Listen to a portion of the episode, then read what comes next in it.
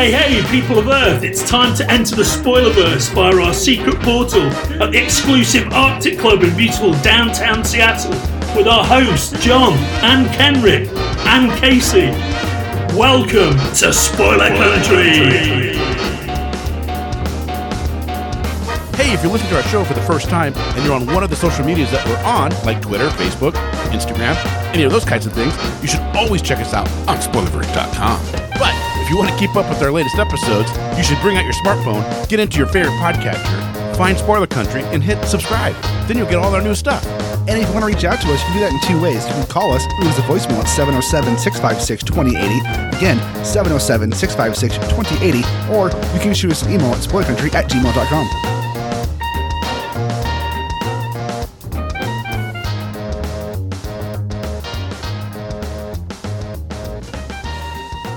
Welcome back to Spoiler Country. I'm Melissa Sercia. And I am John Horsley. Today's cool because today's, today's, this was actually the first one you did for us. Yeah, the first one I recorded with uh, Casey. And I, for the first one, I was so excited to uh, to be interviewing uh, Dacre Stoker. Yeah, and it came on with came on and talked about his new his, his new Dracula book, right? Yeah, his new Dracula stuff, and also him, you know, unearthing uh, his relative as you know Bram Stoker's um, journals and you know maps and notes and things like that. So they're doing a lot of stuff for the Dracula universe with uh, oh Chris McAuley too. Yep, he's on on this as well. Yeah, Yeah, and Chris is a Chris is a cool guy, man. I had a chance to chat with him on the phone for like basically an hour. Him and I had a conversation about horror comics and comic books in general, and books and stories and Dracula. It was pretty fun. awesome. Yeah, I actually talked to him on the phone too afterwards. um, he he hit me up and he was like, "Let's talk about comics," and um, we just chatted um, also about my own stuff. And he he was super generous and sweet. and Was like, "Hey, if you ever need help with, you know, writing, let me know." So um, yeah, I was really stoked to to meet both of them. That's pretty awesome. Yeah, this was this was a cool one. I, when when this one came across the uh across the desks, I like to say, Mhm. it, it, it- I was like, really? We're talking to him? That's pretty awesome. Because one, I didn't know he was writing Dracula stuff at the time. And then I looked it up. I was like, oh, he's actually written a lot of cool Dracula stuff, uh, uh, continuations, and keep going on it. So it, it's pretty awesome. And you guys had a good time too. We had a great time. I mean, I think we talked for for quite a while. I mean, we could have talked to him all night actually if we if we could. Uh, yeah, no, I had a lot of fun. And for my first, you know, like foray into you know the interviewing, I was like, okay, no pressure. I'm just interviewing someone super legendary. No big deal. but um, No he was deal. super nice and gracious, and yeah, it was it was fun. I learned a lot about uh, Bram Stoker too. Right, right. Well, what do you say we just sit back and uh, listen to, to Dacre and Chris in their own words?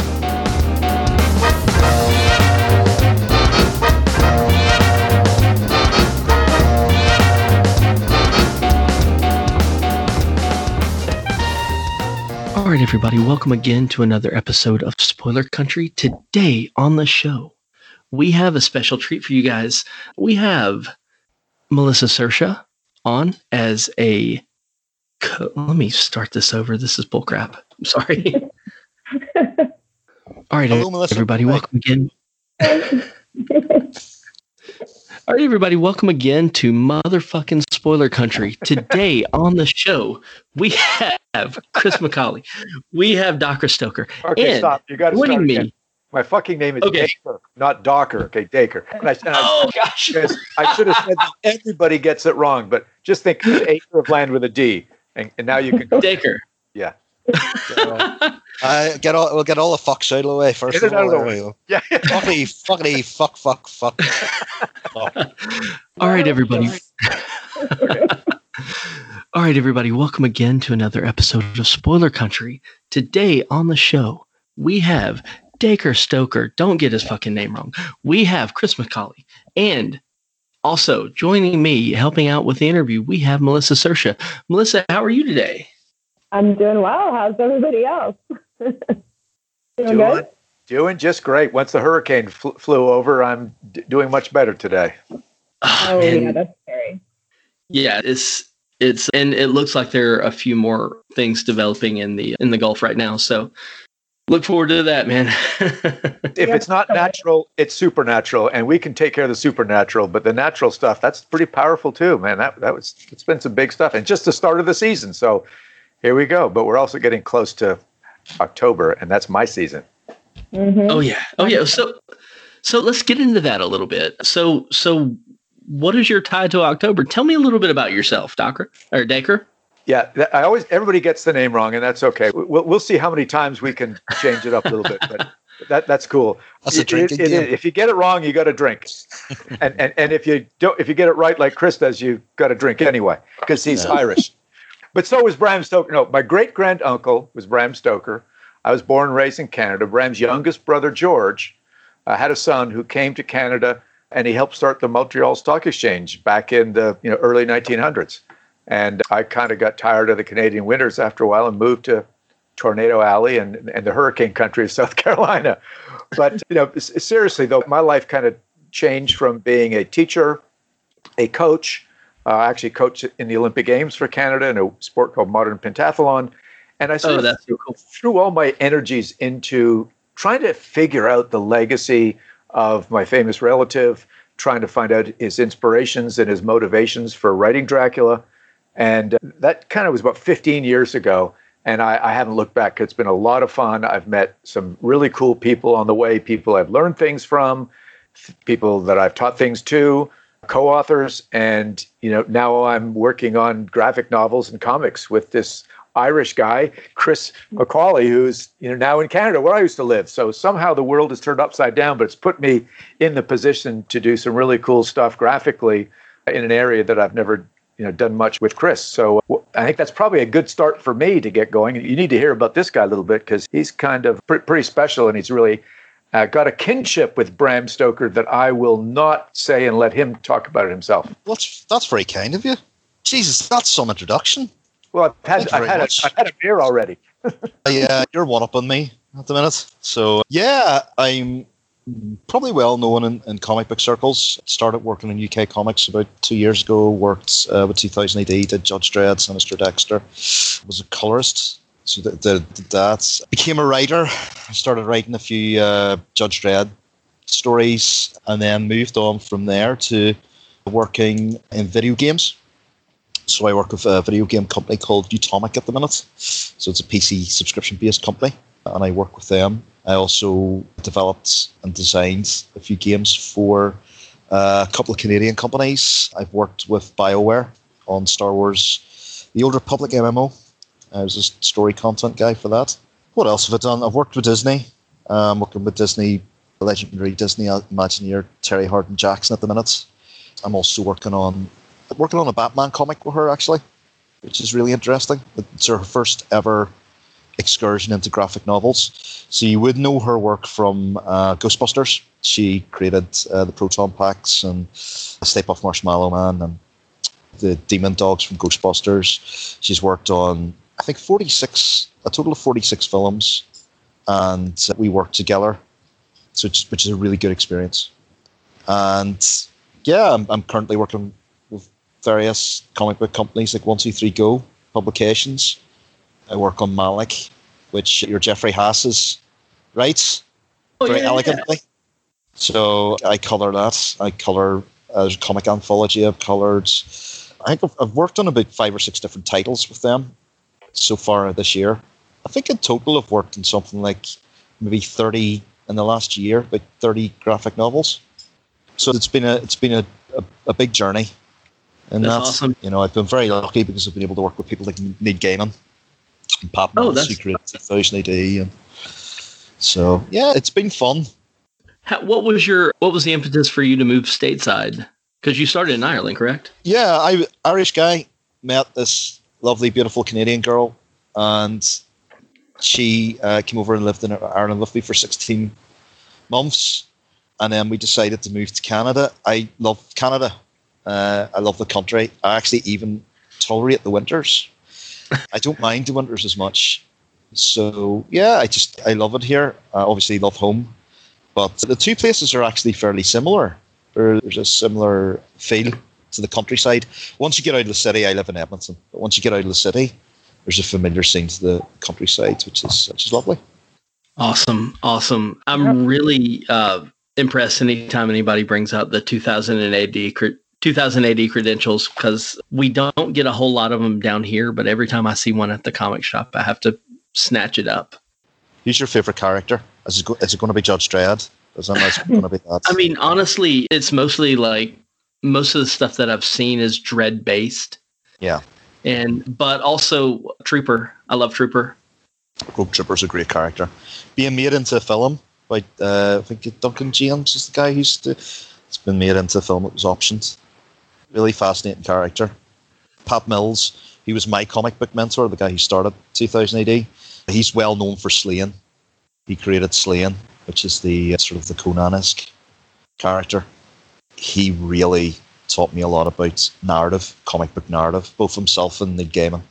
Taught me a lot about narrative, and it's it is vastly different to any other form of story construction. The the, the graphic novel or comic, it's just this beautiful synthesis of prose and imagery. It you know it, it really can take a story and as you read it, it really imbues all the senses.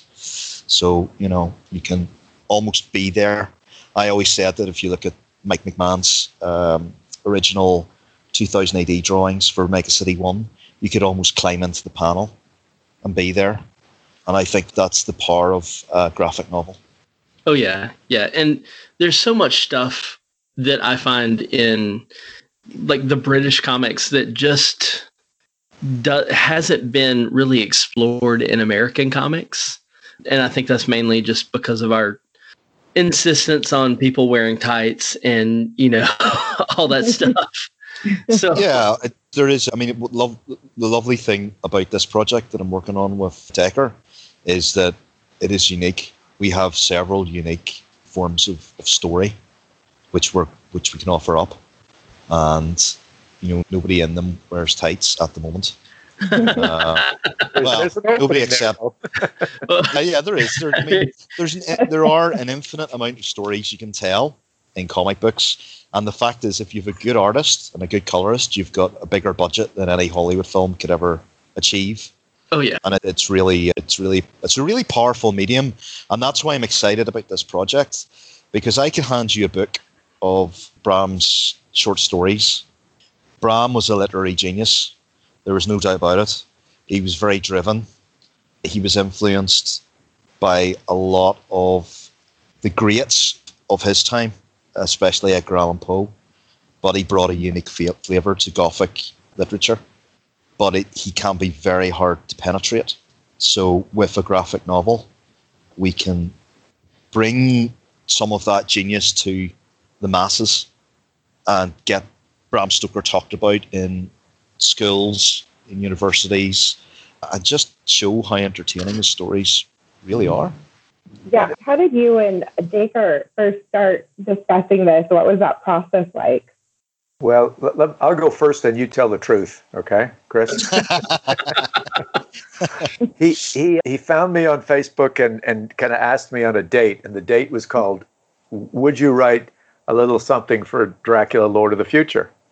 And, I, and honestly, I'll tell you guys, I get so many of these inquiries. Oh, would you write the intro? Would you look at my script? Would you read my screenplay? I'm working on a Dracula thing. You must be the expert. Could you please? And I'm like, oh, God, not another one. But obviously, there was something about it that it was like, this is a pretty cool idea of Dracula being in space. And I just, you know, as a kid, I, I mean, not a Okay, I'm going to date myself by saying Lost in Space. You guys probably don't even know what that was, but I love Lost in Space. This is a TV show, right? Not the movies. And then I also love the Alien movies. And it just sort of stuck like horror. To me, that was horror. And then when Chris said Dracula in Space, I go, okay, this guy's onto something. So I followed up, answered the Facebook message, and, you know, it was just the one good idea after another. And I guess number one, being an Irishman, and the fact that he shares other, and then I'll let him explain if he feels like it, what other kinship he has with Bram. But I felt right off the bat he wasn't somebody just exploiting Bram Stoker and Dracula. He was paying homage and doing it in the right way, and that's kind of what I'm all about. You know, I've, I've got no problem with people making movies and all these different adaptations and inspirations. That's fine because he has inspired so many different creative forms of art and, and this is one of it. But by by just kind of staying true to what Bram's intent was, but placing him placing his character and you know as he just finished saying there's more than Dracula that we're working on but this one happened to be a Dracula related project. I thought this was worth it. And then I just the more he explained it and then we got on the phone we got on Skype we started talking about it and it was this is neat. And it also filled an interesting void with me I'm not a comic or a graphic guy um, again aging myself. I was Mad Magazine, Archie, Batman, all that as a kid. And then I got so into sport, didn't even read my school books, for goodness gracious, until I absolutely have to. So I didn't have much time for other stuff. But I have gone, I've seen the light and I've realized, and Chris has helped me do that, another form of bringing Bram's writing you know, to another section of the world that you know either hasn't read his short stories or hasn't read all of his novels or don't quite get him graphic novels and com- comics are a way to go. And he's helped me figure that out and he's pledged to help me do it. So that was the first second and third date i just explained there. Chris how much of that was true and how, how did it go for you? Actually fairly you've you've you know like like any person with last name stoker you've adequately romanticized yeah yeah, I mean, Dracula: Lord of the Future was the start of it. So that's a it's a originally it was a one shot for one two three go. Phoebe, who's the editor in chief, she asked me to come up with an idea, just a brief idea that you could tell in four to six pages. And if you like 2000 AD, the guy who illustrates it, it's a guy who's who's quite uh, he's linked with British comics, Colin Maxwell. So he actually illustrated the the story. Oh, it is the central premise is quite simple. It's you know what would happen if a Weyland-Yutani type company kidnaps Dracula to extract some of his tissue, some of his blood, to turn those into pharmaceutical products? Wow. It's the most That's, powerful stuff on earth. I mean, who would not want it, really? You know, who, who wouldn't want it? I mean, we haven't really we haven't really discovered we haven't really explored that. And I mean, I have really bootstrapped myself into Dracula Mythos from you know film, TV, I think I've watched about 35 films in the last two weeks. And, you know, it, I haven't seen that before. It, it's been crazy. I haven't seen any of that, you know. And the feel of it, I wanted the feel of it to be very much the original Dracula. So it's not the interpretation of this wildly handsome young man. No, it's this warrior, it's this uh, warlord who has iron grey hair and an iron grey moustache and looked a bit like Jack Palance. He looks he looks quite ruggedly handsome. You know, he looks very masculine.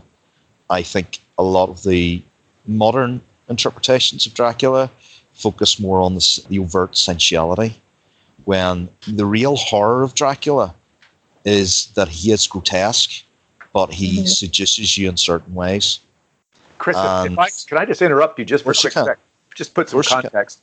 He, he's absolutely right. Bram's original description of Dracula in the 1897 novel, he was not the handsome guy uh, at all. But as when he passed away, and then his wife worked with Hamilton Deane and later on John Balderston to, to bring Dracula onto the stage. That's when two other actors and then Bela Lugosi, you know, m- massively brought the house down. And that's when we had we had the more attractive Eastern European looking aristocrat who needed to be attractive in the dinner jacket and all that because you know stage uh, playgoers, theater goers needed to see that. Otherwise, they would have been repulsed and they wouldn't have even shown up. So that's how the metamorphosis started. But Chris and I are determined to work with, and we've got some other partners in, in other areas to kind of go back to the basics, you know, that the retro feel, go back to the type of Dracula that Bram created, the vibe, the theme that he created. So that's uh, keep going, Chris. I just want to put that. Yeah, we haven't seen that before, and I think I'm right. Was it Le Fanu, the guy uh, who wrote the the dra- or the, the vampire novel slightly that, was, that was the Polidori, John Polidori. So, yeah, yeah. It was it was that elegant. Yeah, it was that elegant sort of style, yeah. wasn't it? But uh, yeah, it, it it it's something that has not been seen before. I mean, even Ford Coppola's film where he you know, brazenly says Bram Stoker's Dracula. Dracula. In the title. It's not Bram. it's not Bram Stoker's Dracula at all. It really isn't. You know, there are. It's a very good film. It's a beautiful, artistically done film. a lot of people disagree with me, but I really enjoyed it. I loved the Van Helsing character. I, I love the interpretation that Anthony Hopkins brought. Chris, I think the said, reason people don't like it, and oh boy, I hear it a lot, it's not because mm-hmm. it's not a good film.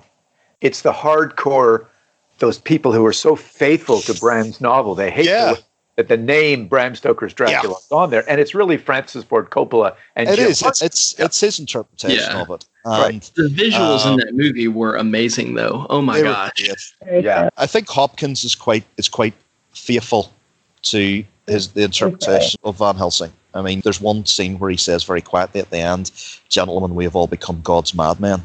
Yeah. So I love what really attracts me to any story about Dracula. It's not just the central character of Dracula, but it's how people who encounter him change, because everybody is transformed in some way by Dracula. So in Lord of the Future, I do show that it is quite it's quite limited because it's six pages. I approached Dacre because I was very concerned that I had done Bram an injustice with my writing, or I had done. I just wanted the Stoker estate and the family to sort of look at it, and if they said they didn't like it, if they thought it was too lurid, or it, it was distasteful, I wouldn't have it published. I just would have. I would have come up with something else. But it was very important to me even at that stage. So I went to Trinity University in Dublin. As did University. Bram yeah, same university that Bram went to. My wife, whenever we did tours around Trinity, I actually talked to her about Bram Stoker. You know, her whole thing was, oh, yeah, the guy who created Dracula. I'm like, yeah, but he's not just the guy who created Dracula. And we, you know, I, I was quite passionate about that. You know, he, he lived a life that was incredible. You know, he, he theater. Lived- can I? Can, I'll keep interjecting because you're setting me up really nicely, and we didn't rehearse this. no, we didn't. But one of the cool things about Trinity that really needs to be explained I, I was a school teacher, middle school, high school, and I get it when I see young boys and girls growing up, awkward adolescent period, and sort of coming into their own. Bram was a very sick child for the first seven years of his life, born just outside of Dublin in Clontarf, very sickly, wasn't expected to live, somehow overcame this illness. And part of his recovery I, I am absolutely convinced was him being sent out by his mother and his uncles, who were doctors, to go and take long walks. I think the illness centered around his respiratory system and, and asthma because he did recover. And these long walks on the seaside and the salt air, I think, made him healthy. But it also turned him into qu- quite the you know the confident athlete. But he wasn't always that way. If you guys all kind of can visualize, you know, a 13, 14 year old boy who immediately grows in a year or two to six foot two, the largest in the family and the tallest guy around all his peers. And then on the sports field, he becomes really quite useful. He plays rugby and does it very well, and he wins trophies for race walking, rowing, gymnastics, long jump with trapeze. He was the all around athletics champion uh, oh, wow. in Trinity. So here's a guy that went from near death for seven years strange adolescent period, lives in his head by kind of getting this incredible sense of imagination by these near death experiences and stories told to him. But he blossoms when he hits the campus. And because of their sports program, he then develops all this confidence to become head of the Philosophical Society, head of the Historical Societies, involved in drama, debating. He is sort of what we would call a big man on campus. And that kind of gave him a lot of confidence to develop himself and then develop in an area that his father really wasn't that interested in because his dad got him a job at, in, in, as a clerk in the Petty Sessions legal department. So he wanted to be involved in the arts and he started writing poetry. I found his journal and actually published it. Uh, and so I could see this guy beginning to, to flourish as this writer, but he was being squished to sort of that creative side of him to be a boring, mundane clerk. And that's the environment that Chris is talking about yeah. is young Bram Stoker growing up, coming into his own in this incredibly, you know, very, you know, well known and well thought of academic institution. And he was the the big man on campus and in Dublin himself. So that's where he made his mark. Yeah, you go to if you go to Trinity, you'll see there's actually a, there's a couple of pictures. I used to eat in a in a pub as well in Dublin that would have had a picture of Bram Stoker in it. Well, they've got a um, Bram Stoker club Uh, yeah. Part of the Philosophical Society is the Bram Stoker Club for delivering papers. And Yep. Bram started it when he was the head because he realized some people were, you know, intelligent and wrote good papers, but they weren't very effective as orators. And so they were at a disadvantage. So they started the portion of the club to read your paper. So even if you weren't great at public speaking, which we all know is an art, you deliver your paper, and they've revi- revived that whole club. And there's actually a cool painting by a guy called Damien Draven, who has become a friend that I commissioned the oil painting, which I have in my home. But I then a- a- asked Damien, would he give permission to have a print made and put it, and we, we donated it to to Trinity. So there's another picture, Chris. Oh, I'm that's not sure if you got a chance. I must, I must go and see that. Yeah, I must It's go and see that. I mean, another connection I have with Bram Stoker that Dacre's alluding to is that I'm a Freemason, and so was so was Bram Stoker, and that's a quite a strong tie. So really, I wanted to make sure that whatever I had written was was okay. You know, I, d- I didn't want to take any liberties. Then, you know, Decker liked it. We got on to chat and we started talking about, you know, Bram's work and how it could possibly be translated into into graphic novel format to reach a wider appreciation. His writing is incredible in such a way that it's like a painter. He paints words. When you when you look at Stoker's work, it is like looking at a painting. Greystones is one of my favorite poems, and it's featured in is it Stoker on Stoker? Well, I, I Software use it. I use it in Stoker on Stoker, but it originated. It's the first dated piece of writing that anyone's ever found, and it's and I we found it in his lost journal, and then I actually had it, it put in into this pamphlet, excuse me, a booklet that accompanies the lectures that I give. And I'll just say one more thing. I mean, it's obviously this is all about Bram Stoker. He was an artist. And he actually was a founding member while he was at Trinity of the Dublin Painting and Sketching Club. And there have been a few, one painting that has popped up in Cruden Bay, Scotland, attributed to Bram in a house that he rented. And the signature is almost rubbed off, but it's been uh, validated by an expert. And then myself and another Dubliner have actually found a couple of sketches that Bram did. It, it's funny. He, he didn't do it professionally. It was, I think it was just a, a pastime. Florence, his wife, liked to paint as well in the holidays. But what it does is exactly as Chris said. He looks at things in a different way because he has got this artistic background. And you know, uh, there was actually a an American reviewer, I think it was Detroit, that said the same thing as Chris did. And, and Chris, I, I promise, I know we have never rehearsed this. He said Bram Stoker paints with the eye, he writes with the eye of a painter. And that's because he was talking about Dracula. And if you read Dracula and you read it with the eye that Bram Stoker never went to Transylvania, but he's done a heck of a lot of research, and, and plenty of other people did go to Transylvania that wrote books about their adventures and described the countryside, the people, the cities, their customs, and put it in their books that sit now in the London Library. Bram used those books sort of secondhand as if you and I would go Google a location if we wanted to write it into a novel, Melissa. You know, you'd look at some picture of it, yeah, I was there. But Bram had to get that from books with just a few sketches. And, and so that's what a painter would do. So, sorry, keep going, Chris. No, there's also a deeply spiritual context to a lot of what Bram writes. You mentioned Scotland, and what's interesting is you know Scotland actually has a, a claim to uh, the, you know to the Dracula mythos with Cruden Bay, Yeah. and a lot of Bram's writing centers around the coexistence of Christian and pagan beliefs. Uh, if you look at Lair of White Worm, that comes out quite a lot. But yeah, uh, it was it was very interesting because in Aberdeenshire they were still doing the pagan festivals, which might have observed. I, I'm So- convinced he did. I really am. This guy wrote a book, Mike Shepard wrote a book called When Brave Men Shuddered that I did the intro to. Mike is convinced. Same thing as you're saying that he did. Yeah. And you know, in in a funny way, Bram was sort of a believer. I mean, he certainly was a church follower and and a believer in God, but he also was looking at the earth as Mother Earth, this pantheism concept that Walt Whitman, I think, inter- introduced to him, and that was one of the things Yeah. that he felt comfortable with in Cruden Bay, Scotland. My God, he went there 13 summer holidays there. It's the only place he kept going back to and back to. He went to Whitby once, but Cruden Bay was his place. And I've been there twice, and I kind of get it because it's so unspoiled.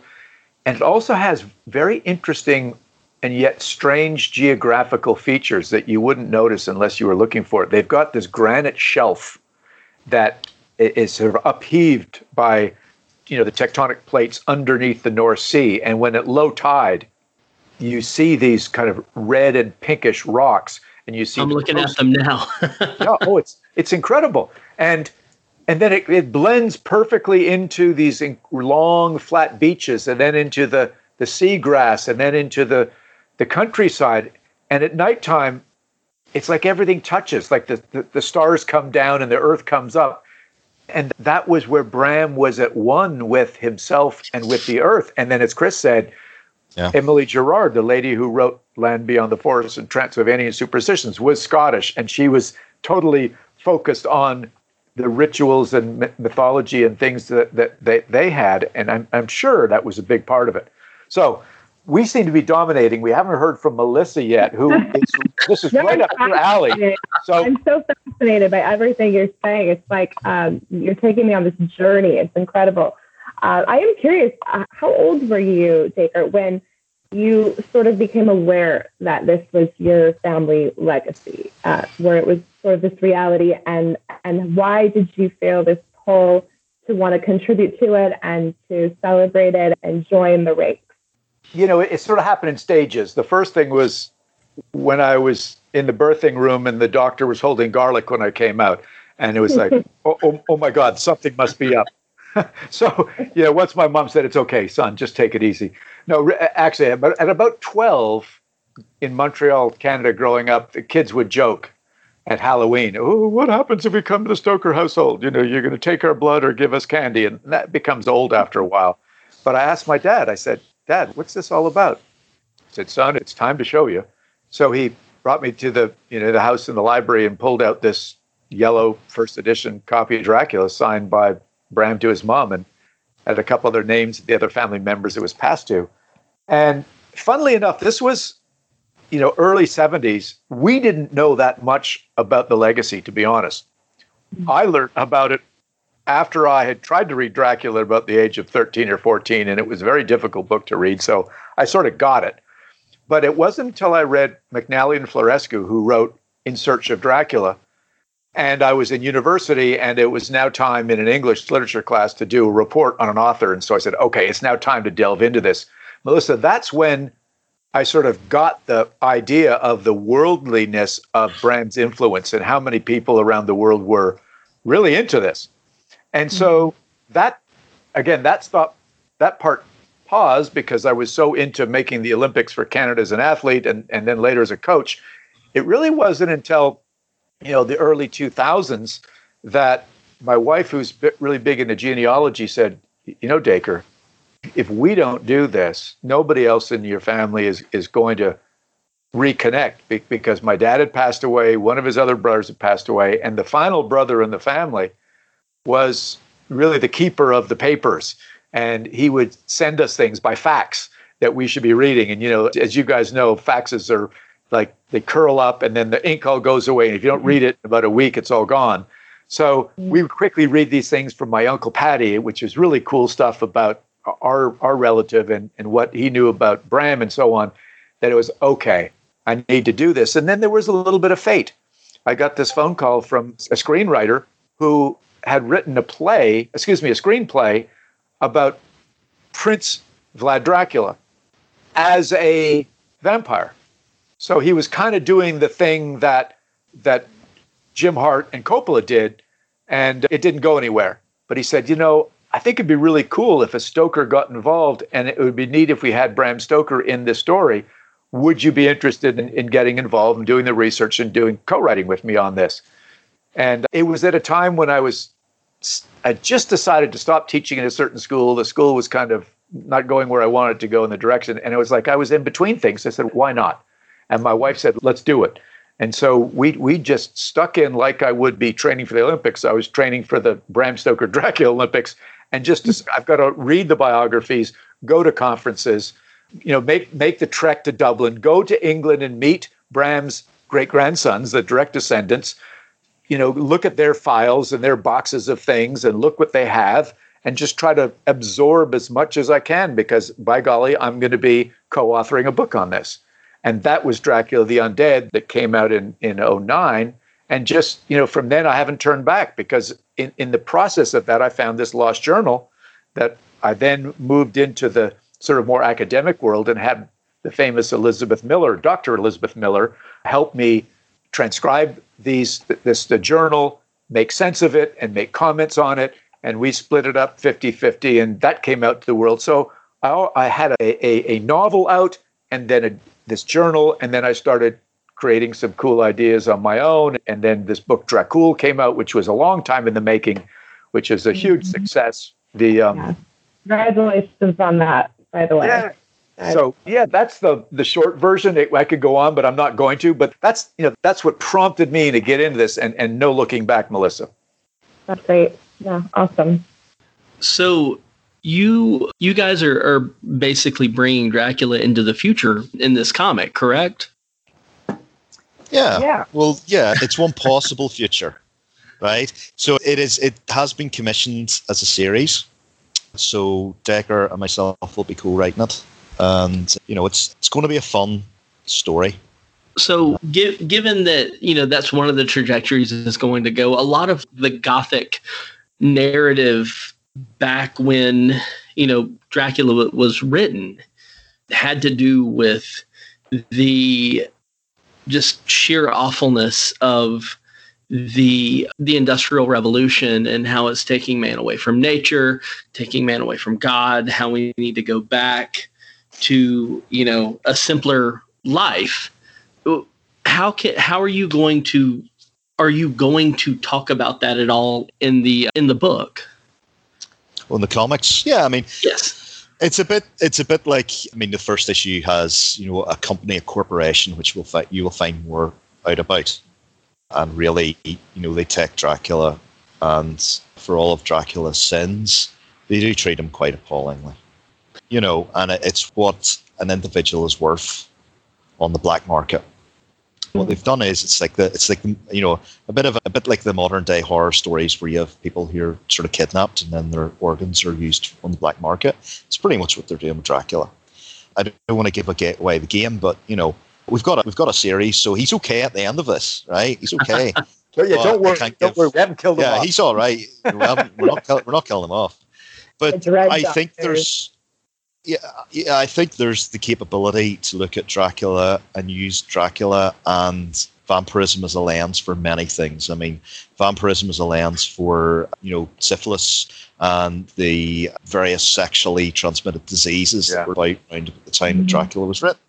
Horror is also a good lens to look at the banality of evil as well. There is a level of banality to Dracula's evil. Dracula uses people he uses people. He doesn't care about them.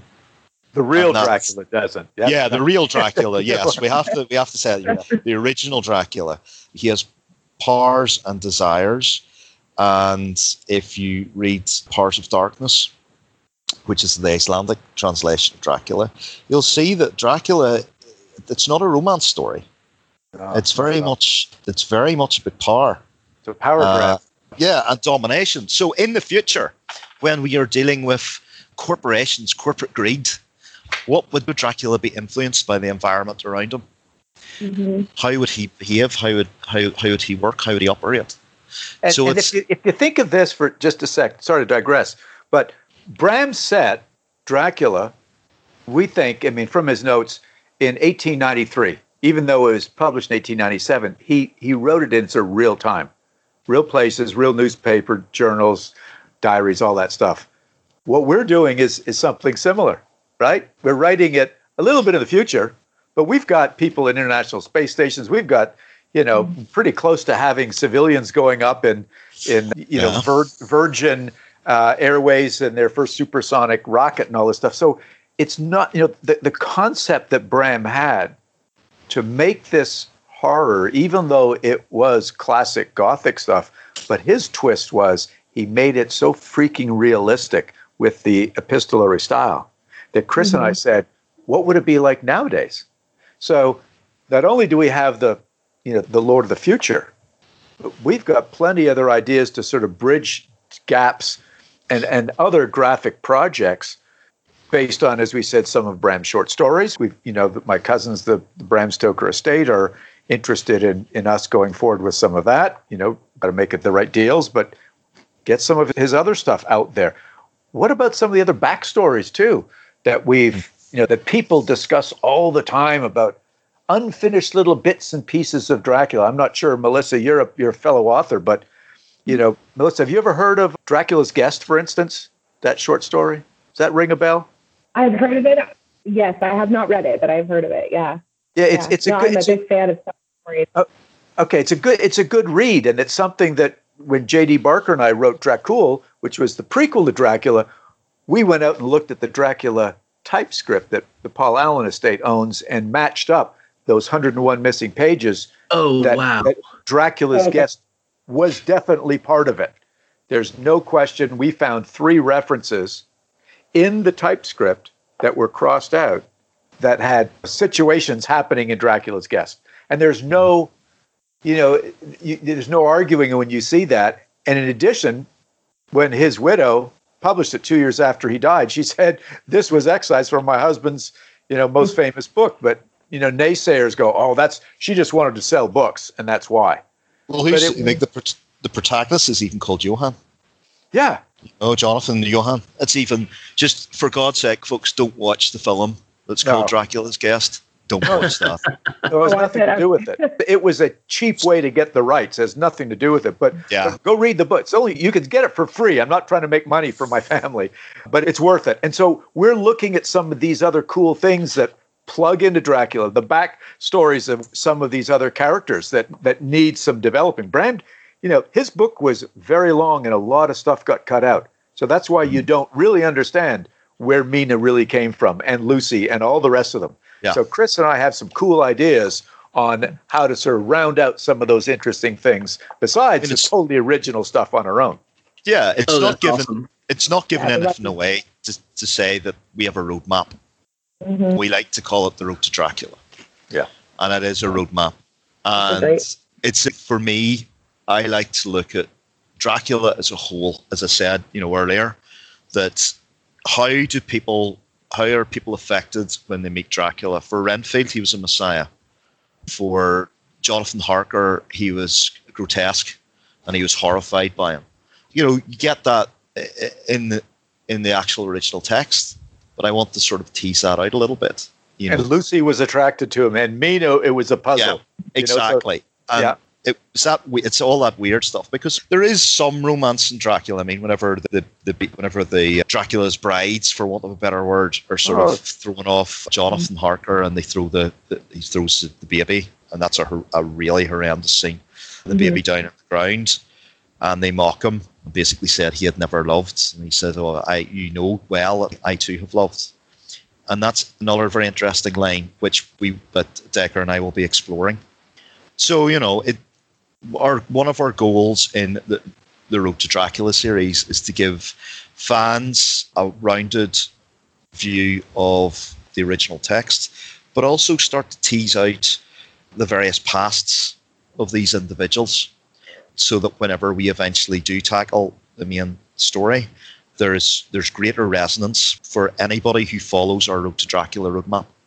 Mm-hmm. I think it's really important. It's not that we're adding anything as such, but we're trying to make greater resonance by teasing out these stories. Mm-hmm. You're completing like a Dracula universe essentially of all these yeah. pretty stories. pretty much and then aside from that we have original stories you know we have original stories that feature some classic horror film characters but with twists you know we've mentioned that we have the bram stoker short stories that we mm-hmm. are converting to graphic novel format we have so many ideas because it's such a rich universe to play in. And Bram, Bram wrote not just about you know vampires, but he wrote a really eloquent mummy story, which tied in directly to the stuff about paganism and Christianity. And that's you know we've we're so excited about what we can bring to the reader as a form of entertainment, but also, you know, to really showcase Bram Stoker's work, why it's important to our culture, why I think more than any other author, I think Bram has brought more to our modern culture, mm-hmm. our modern understanding of entertainment. You know, I think he's he's brought that in spades. You know. Let me ask Melissa a question just for a second because I, I er, earlier we chatted that you've written some vampire mm-hmm. style novels yourself, and and again not rehearsed. What have you got out of? Has, has Bram Stoker influenced you in any way in, in any of his writings that have helped you, uh, or given you little tidbits and things that have got, helped you in your writing?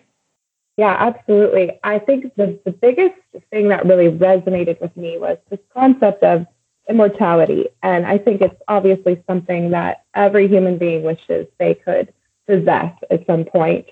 But also the concept of good and evil in the lens of the person's perspective, because every every villain is the hero of their own story, right? So essentially it's this like crazy like juxtaposition of like, are you the hero or the villain in relation to what your perception is about what you're doing. So for Bram Stoker's Dracula, I do believe that his Dracula was, you know, doing what he did because this was who he was. You know, he um, lived his life the way that he felt was right, and he was a creature, a predator. Um, there are many things, but I think it also really influenced me in the concepts of good and evil and struggling with humanity. So, like in my books, I have vampires who still cling to their humanity, remember what it was like to be human. And when it comes to war, you know, they can turn that on. But when it comes to love or passion or, you know, taking pity on someone who's weaker than they are, that humanity sometimes comes back and haunts them. And so I think of vampires as being sort of very depressed characters because as much as we want immortality, living forever might not be the best thing, you know? he, he takes life, he takes life, but he gives immortal life. But what's the trade-off? And is it really that cool an idea to be around yeah. forever when all your loved ones and your friends mm-hmm. don't have that that luxury? Exactly. Exactly. yeah, so, I mean, I, I that's a it's an interesting the whole immortality aspect of vampirism is interesting. And I think you know a lot of the a lot of the tropes that we have an understanding of vampirism you know what a lot of people don't know is that you know mythologically speaking vampires can go out in the sun. The key difference is that they can't exercise their magical powers. It's just an invention of Nosferatu wasn't it Chris? I mean Bram, Bram, Bram didn't use that at all about the, the no the, no, it's yeah. it, but it's it's Brandon used it, but it mythologically speaking, I it's actually that's actually that's actually a, a, a, thing. So that's why I found that very interesting that you included that in Dracul. Yeah, I really liked that. I thought that was that was that was well done. So if you haven't read it, folks, go and read Dracul. It's really good. Thank you. I just there you go. There's our plug, mate. Thank you. That's one. Okay, that's enough. one thing that that was really cool about the original Bram Stoker no- novel was it was all just it was written in forms of like diary entries and ship's logs and all that other stuff. It wasn't like just a straightforward narrative. Are you guys going to explore any of that in the comic? Well, I mean, let, let me just say that it's not easy. And when I made the I guess the, I, I would say, I'd say the mistake. I didn't realize it was a mistake at the time. Writing Dracula the Undead in normal prose, as you just said, really turned off people because it was supposed to be a sequel. And there was some, I mean, many people loved it to death, but then some of the purists, how could this be a sequel? It's not in the, in the same epistolary style. How, how dare you? And it's like, whoa, sorry. I didn't, I mean, I realized you know, this was hallowed ground after the fact, but really hallowed ground. So I was determined to rectify that. And when JD Barker and I, when I approached him and I had this outline, I said, JD, whatever we do, we need to be able to write in the epistolary style because we'll get roasted yet again. And, and, and I just got over it. It's been, you know, eight years. I, I got over it, man. The burn marks, you know. So it's like, okay, let's do it. And neither of us had written that way before. So it took us a while but it is a really interesting way to write because you can build tension from many different directions by having different characters in their own diaries or things that are put out in the newspaper can build tension and yet it's not a collective feeling that's that happens at the same time when people realize oh what's going on here? And so graphically when you do something in a, in, in a graphic novel. And again i'm coming this from just you know a few months of doing this with chris. You don't have quite as much space as many pages to develop oh, yeah. so you, you know it's it's a little bit difficult to do a graphic novel in epistolary style but i'd love to ask chris. He, he may know the answer to that. Yeah, are there, there some? Do they do them well there or are ways. yeah there are ways of doing it. There are? There are ways of doing it. It's what's really interesting about the difference between american comics and uk comics and european comics uk comics will not be as wordy generally american comics will be more wordy and european comics have a way of displaying prose in a comic book format that's unparalleled. So I'm looking uh-huh. at French publishers like Glenat. Yeah. So there's another vampire story called Requiem Vampire Knight that my mentor Matt Pat Mills created, and he, he kind of crafts prose in in there as well as visuals and traditional comic book lettering, bubble text, all that sort of stuff. So that's again one of the one of the very powerful aspects of graphic novel design is that you can you can incorporate all those forms of narrative. It's just, you know, it's got to be designed in a congruent fashion. Mm-hmm. Interesting. Yeah. Well, it's just readjusting kind of how you display your art and your message in graphic novel format. Obviously, you have more freedom in some aspects with the visual. And then, you know, as you're comparing the UK versus USA comics, they're going to be either are you going to take it on the more wordy approach actually or are you going to do it more of the uk style? Some it's actually a mixture. So depending on the story and actually depending on on the visualization of the story. So for example you know bram used a lot of words to describe a scene where an artist can do that in a panel. The important thing is taking the emphasis that bram used with the words and making sure that the artist represents that in a panel. If a character has uh, well one of, the, one of the scripts that's already been written it, some aspects of it are word heavy because there's dialogue and some aspects are actually inferred narrative with the action that's going on within the panel what i found was interesting in one of the scripts we've already done is that you would explain at the beginning i thought chris who are you telling this to he's mm-hmm. actually you've got the bubbles where the characters are you doing their dialogue, but then he explains in another panel, and, and I didn't get it at the beginning. He goes, "No, Dacre, that's me explaining it to the artist what the yeah. artist has to had to depict here." And it was like, "Oh, thank God," because you know that that's going to be too much writing. But no, yeah. that and, and I guess you know all, there's so many different people involved in putting a page together that you all have to be in sync and i guess it helps if you know you're all playing by the same rules and i found that fascinating it's a it's, it's yeah, like I mean, extra, isn't it? Well, yeah. yeah, one of the greatest compliments that I got was that I visually designed scripts. Now, there's another reason for it, is that I can see that everything that Dacre and I are doing can become a can can be brought to life in another format. So, you know, an animated short story.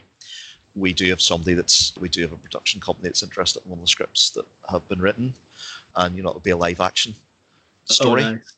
So how I construct a script is in a manner that if we send that script for a possible you know future franchisement opportunity it's understood by screenwriters or it's understood by you know whoever needs to visualize that in their way mm-hmm. and i think that's a very powerful gift that a writer can or the comic book industry can put upon a writer because you know if you're writing a novel you then has to have to transcribe that some way visually then to a screenplay, for example. Or, or you just get lucky or unlucky if the director and, and the the camera people don't get it. But here, yeah. what you're doing is you're handing them their homework plus the wish list from the authors, and here you guys go. I mean, t- to be honest, guys, it scares me to death about what could happen with Dracul because we don't get to, you know, we describe things, but it doesn't mean mm-hmm. that whoever's directing and and head of camera and everybody else if they're going to just depict it their own way. So I love what Chris is doing. It's like if, if if you don't like it, then please don't buy this script from us. If you like it, we've done all the work, and it's the way Bram Stoker desired it, and that's Yeah. the best way it should. be. Now, obviously, there will be some tweaks, and we're not going to be totally inflexible. But it is it is cool that here it is. It's all right in front of you, right here. Yeah, and I mean, one of the one of the things I love about working in comics is working with the artists. Uh, You know, I'm an artist myself, and I'm actually working on G.I. Joe at the minute. I think I'm allowed to say that. Yeah, I'm working on G.I. Joe at the minute. nice. So what's happening with that is I've got contacts for every day with the writer and the artists, So I'm, I'm that, and we're coming up with narrative ideas to do with color. So every step in comic book design, we're talking narrative. That's the process with comic books, or it should be. Sorry, it should be. I know it's not always, but we are discussing narrative every turn. So even with the lettering of a comic book, that is that is a form of narrative, of exposition of the narrative. So mm-hmm. I'm really excited to work with you know artists uh, like with Dracula Lord of the Future, working with Colin Maxwell's great, uh, and Colin depicted Dracula in a way that has not been done before, but is completely authentic. And I think that's the secret. That's part of the secret sauce of designing and, and writing a, a great graphic novel series. It's not just giving the reader what they expect, because you lift a book or a graphic novel and you think, oh, I know what they expect here. Everybody knows Dracula. Here's the hmm. challenge everybody knows Dracula. Everybody knows the beats of Dracula. Everybody knows what's supposed to happen. But how do you present that in a way that even though you know what's going to happen, you're not sure what's going to happen, but it's still authentic. So there's the greatest challenge of trying to take an established story, it's like Bram's short stories, and craft craft a a newness, a freshness, so that even people who are familiar with these stories, that it's it's something new when they lift it from the shelf and they read it. It's like, oh, this is incredible. This is fresh. This is new. I, I never thought of it that way. Or boy, those guys it, it included a cool twist. Yeah. that, that's what we're looking for. It's just that little something that sets it apart from something that maybe was written hundred years ago Yeah. or, or more, and it Just- just ha- hasn't had its legs. And we're giving it new, new legs, new twist, obviously visualization, new life. I've read in the oh. last three in the last month. I've read 60, 60 vampire comic books. Twenty five of them are Dracula. You're And I the can- Papa John of vampire comics. yeah, well, I, can- I can tell you this. I, Oh, I, I can tell you this that you can go and pick up a comic that says Dracula on it, but I can guarantee you'll you're not going to see the real Dracula until you pick up a comic that's penned by Dacre and myself. Yeah. I'm I looking forward to it. that. I can't That's a big- to read it. that's a big claim, but I, I mean, I think you know, I'm quite confident that it's going to be authentic. It's going to be, you know, powerful, and, and a lot of that comes from Dacre's intention and my intention about how to represent his ancestor and how to bring this story into into a, with a new, fresh approach to really get people to start looking at Bram Stoker in a completely different way. And it just it's, it's such an exciting process to work with them on this. It really is.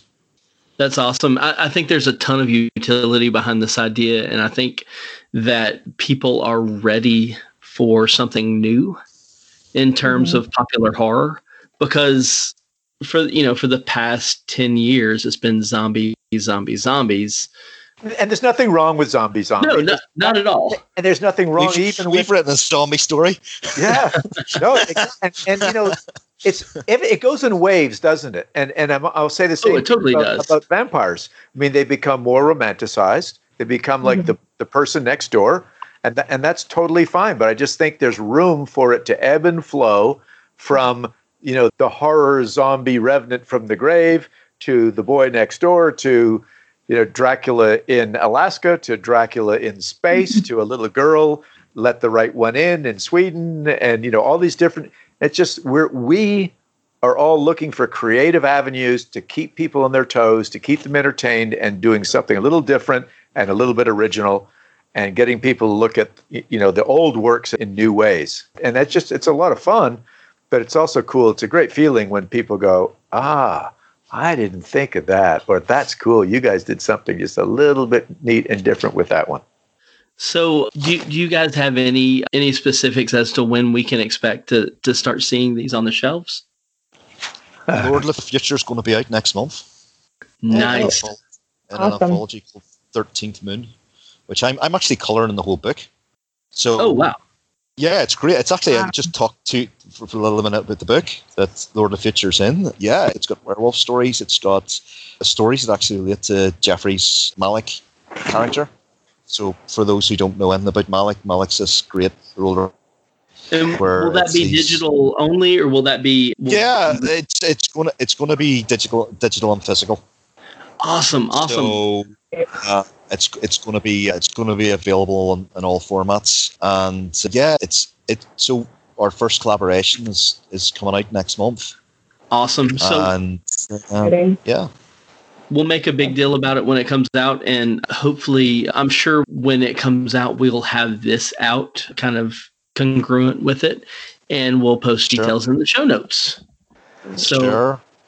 I- is, there anything else you Uh, guys I- want to promote before we Well, uh, yeah, Casey, I'd like to. ju- I mean, it's it's just because we haven't got uh, a lot, you know, is farther along into publishers' hands yet.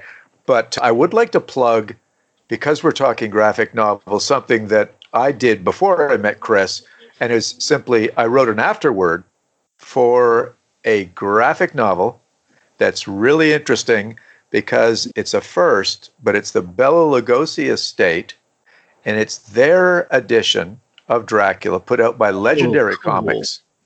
And Mm. the I've just been in touch with the granddaughter of Bela Lugosi.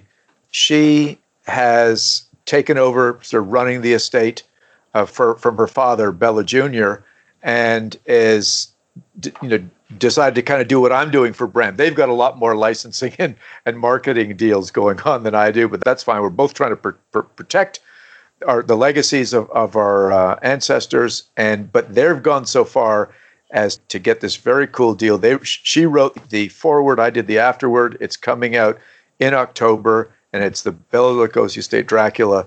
And Lynn, we're actually going to be on a panel, series of panels together in a, um, a convention, obviously a virtual one in Phoenix called FearCon, and that's later in Oh, yeah. Oh that sounds cool Yeah, so that, it's kind of fun to kind of reconnect with, you know, Bela and Bram Stoker were, you know, really owe a lot to each other's fame, and now their descendants are kind of re- reconnecting. And uh, Lynn Lugosi and I are, are trying to keep the gig going, and and so and so are Chris and I doing that. So we'll have more information. You know, go check out the BramStokerEstate.org. My books are there. Some cool products are there. I've got a Bram Stoker bobblehead that's in it's it that is licensed by the uh, Bram Stoker Estate. Some some cool other products, and uh, yeah, and then when our comics and graphic novels come out, we'll tell you more about them. You know, I'm going to buy one of those bobbleheads and have it sitting I'm on my desk one. for inspiration. I'm going to have to buy one of those now. And they look brilliant, by the way. They really yeah, do. they're cool. Yeah, They're I mean, really yeah, cool they're- looking things, you know. they're- Um, they're can I plug one? inches. Can I plug? Can I plug one thing? Or thing? It's another vampire comic I'm working on with a rock star called Baron Muscuria. Oh yeah, pronounce that correctly? So the Baron, and he's never told me his real name. He- He's a bit secretive, a bit strange. He only works at vampires. They are Chris. They're secretive. You know that. Jeez, like, yeah, lovely guy. I've spoken to him in video chat, but I've never asked him to show show his reflection to me in a mirror. But uh, yeah, he, we're doing a comic book together, so that's with that's with Blue Type Productions, I believe, and we are. I'm the colorist for it, so that is due to be released soon. So if you want to give that a plug, just to say that I'm working on that. oh for um, sure so it's kind of related to it. You can say it. I'm working on GI Joe if you want with IDW, and God, I'm working. I'm actually working on about eight comic books at the minute. Can, can so, you not tell them about the guy from Star Trek that you're working on? oh, geez, yeah, I'm working with William Shatner. I forgot on. about that. Oh. Jesus, I Yet, yet another that. vampire. Come on. Oh God, oh mate, oh God, oh fuck. I mean, you're, since you're not going to be broadcasting this, I can tell you, When, it's it's scary. When do you when do you sleep? He doesn't. He- I'm telling you the truth. He doesn't like garlic. He doesn't sleep. Have you guys not figured it out yet? I think yeah, I'm seeing something Yeah. there. Yeah, There- yeah. Well, you know, that's actually the old joke. The old joke when I moved to Canada, because everything's laced with garlic in Canada. Now in Ireland, we do roll. We still wall up grapes of garlic, and we in some areas of the community we do bury people at crossroads. you know, my background is actually I'm a theologian. I did train to be a priest, you know, and left all that. But it, it, yeah, working with Shatner is interesting. He's the only person that truly scares me. oh, yeah, I could totally. He personally looks at all your work, right? So I've I had ten pages I sent away to him on Mon- Monday or Tuesday. This is what what day is this? Thursday? I was Tuesday. So yeah, you're kind of waiting for the email to come back if he likes it or not. And if he likes it, it's brilliant. If he doesn't like it, God help you. Um, but I have had the cool experience where he rang me and it was like, "Oh, Mr. Shatner," and he said, "Oh, no, just call me Bill." Oh, nice. I, I didn't tell him. I didn't tell him I was wearing a Spock T-shirt at the time. that was my wife actually pointed that out. That was the the moment of irony. Like I've worked on horror. Like I worked on the last Hellraiser horror film with Paul Taylor. I did that. I generally don't mention that because it was the script that I wrote was cannibalized. It was Hellraiser mm-hmm. Revelations, and yeah, it was a troubled production. So I mean, I've done stuff in the horror field, but what you know, what fascinates me is that it moving away from the traditional tropes of horror into aspects of everyday horror. You know, I do have an idea for a comic book that's basically office hell. You know, it's office space, but it's basically hell. I never relates to that. Like working in an office okay. is absolute fucking hell. You know, they always say hell is other people. Well, I can tell you, it really is. Mm-hmm. you know, so it's this it's this comic book. I don't I don't know you know if it's going to be in the line that Dacre and I are doing, or if it's just going to be put out for fun. But it's going to be this Kafkaesque sort of hell, you know. And I think you know because I watched Office Space recently. Yeah, I could really relate to that in previous jobs. So I do like horror, but I like looking at horror from a different angle. I'm going to check out your books, Melissa. Oh my god, thank you.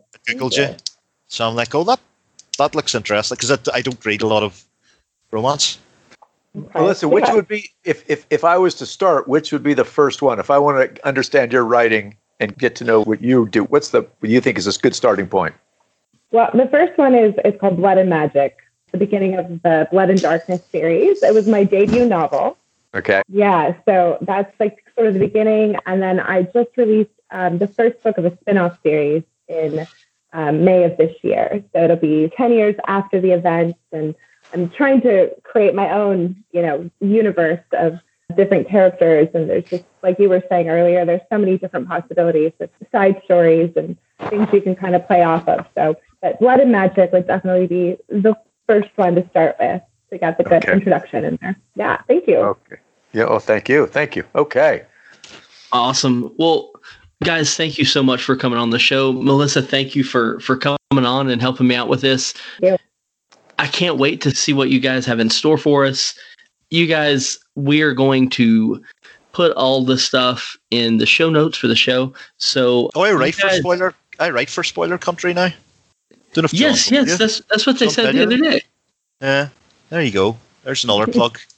So there's one there's there's it's it's it's in there now. It was a dracula Dracula Why the Legend Endures Forever or something mm-hmm. was the the article. So if you want to give that a wee plug as well, go on ahead. Oh dude, for sure. Yeah, I need to I need to post that on the on the Twitter feeds and all that. I'll get onto that soon. It's this week has been insane because my my in-laws normally keep my two kids during the week because they're doing a school via via the computer until all this crap dies down. Oh wow! Uh, they're at the beach, so I've been the teacher. Oh, and my wife is my wife is a kindergarten teacher. She has twenty, you know, students. I have two. They're my own kids, and, and they're, they're killing you. insane. yeah. So, but I actually have to go tuck them in. So, yeah, go go do it. Y'all have a good. I had a blast talking to you guys. Great. Thank you so much Dacre, for having me. Thank you all. That was yeah, thanks, stay safe, man. And yeah, you it, guys too. Hopefully, we don't send any more up to you this this too bad. That's enough for now. It's it's only the beginning oh, of the gosh. season. I'm sure we'll get some more Alabama weather. oh yeah. Roll tide. It's going to snow here in about two weeks. Like I, this is what is my this is my second or third winter in Edmonton. Jeez, I'm just bracing myself. It's a minus sixty gets to you sometimes. Oh, jeez, hunker oh, down, man, boy. I can't even imagine. It's uh, that's insane.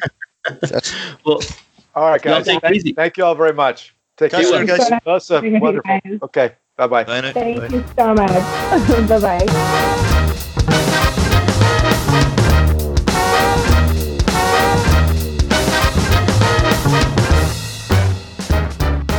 And we're back. That was awesome, Melissa. You guys did a great job. Thank you. Thank you. Yeah, it was so much fun. Um, I just can't believe how much uh, history was in there. And just, you know, I felt like we got like a, an in-depth view into uh, a side of, you know, Bram Stoker that I never knew before. Right. And it's it's interesting to think that like I think of Bram Stoker, I think of it being so long ago, but really it wasn't he wasn't that long ago that it, I mean over 100 years, right? 150 years, whatever. But the fact that his relatives are still working on his stories, it's just it's kind of mind blowing.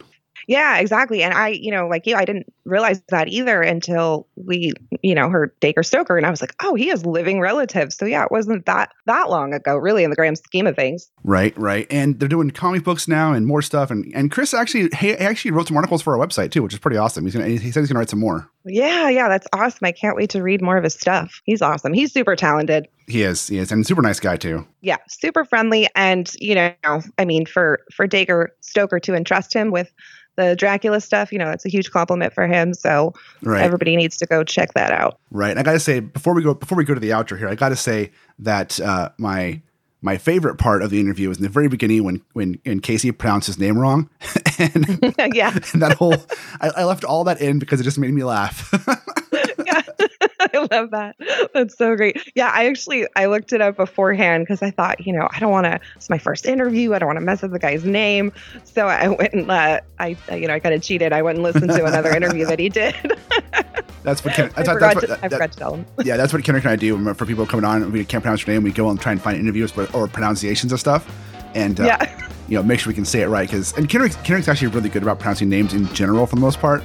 Uh, but he Mhm. always his research is usually watching other interviews to see what people talk about and, and, and how they pronounce things and stuff, which is pretty cool. Yeah, that was a smart way to do it. I mean, you know, occasionally I will just ask, you know, Yeah. right out like before before we record, be like, hey, I don't want to screw up your name, so uh, how do I pronounce this? But yeah, if I can find an interview where it's pronounced correctly, then I'm looking for that for sure. Right, right. Well, I think that is a show for the intro outro and for having uh, Dacre and Chris come on and talk. Thank you so much for coming on, and Melissa, also thank you for joining the Spoilerverse and doing interviews with us and, and doing that one. It's been it's been great having you on the ride. Being able to like last night when I kicked you Charles Soule because I was busy and have, didn't have the willpower to talk to him because I was so busy.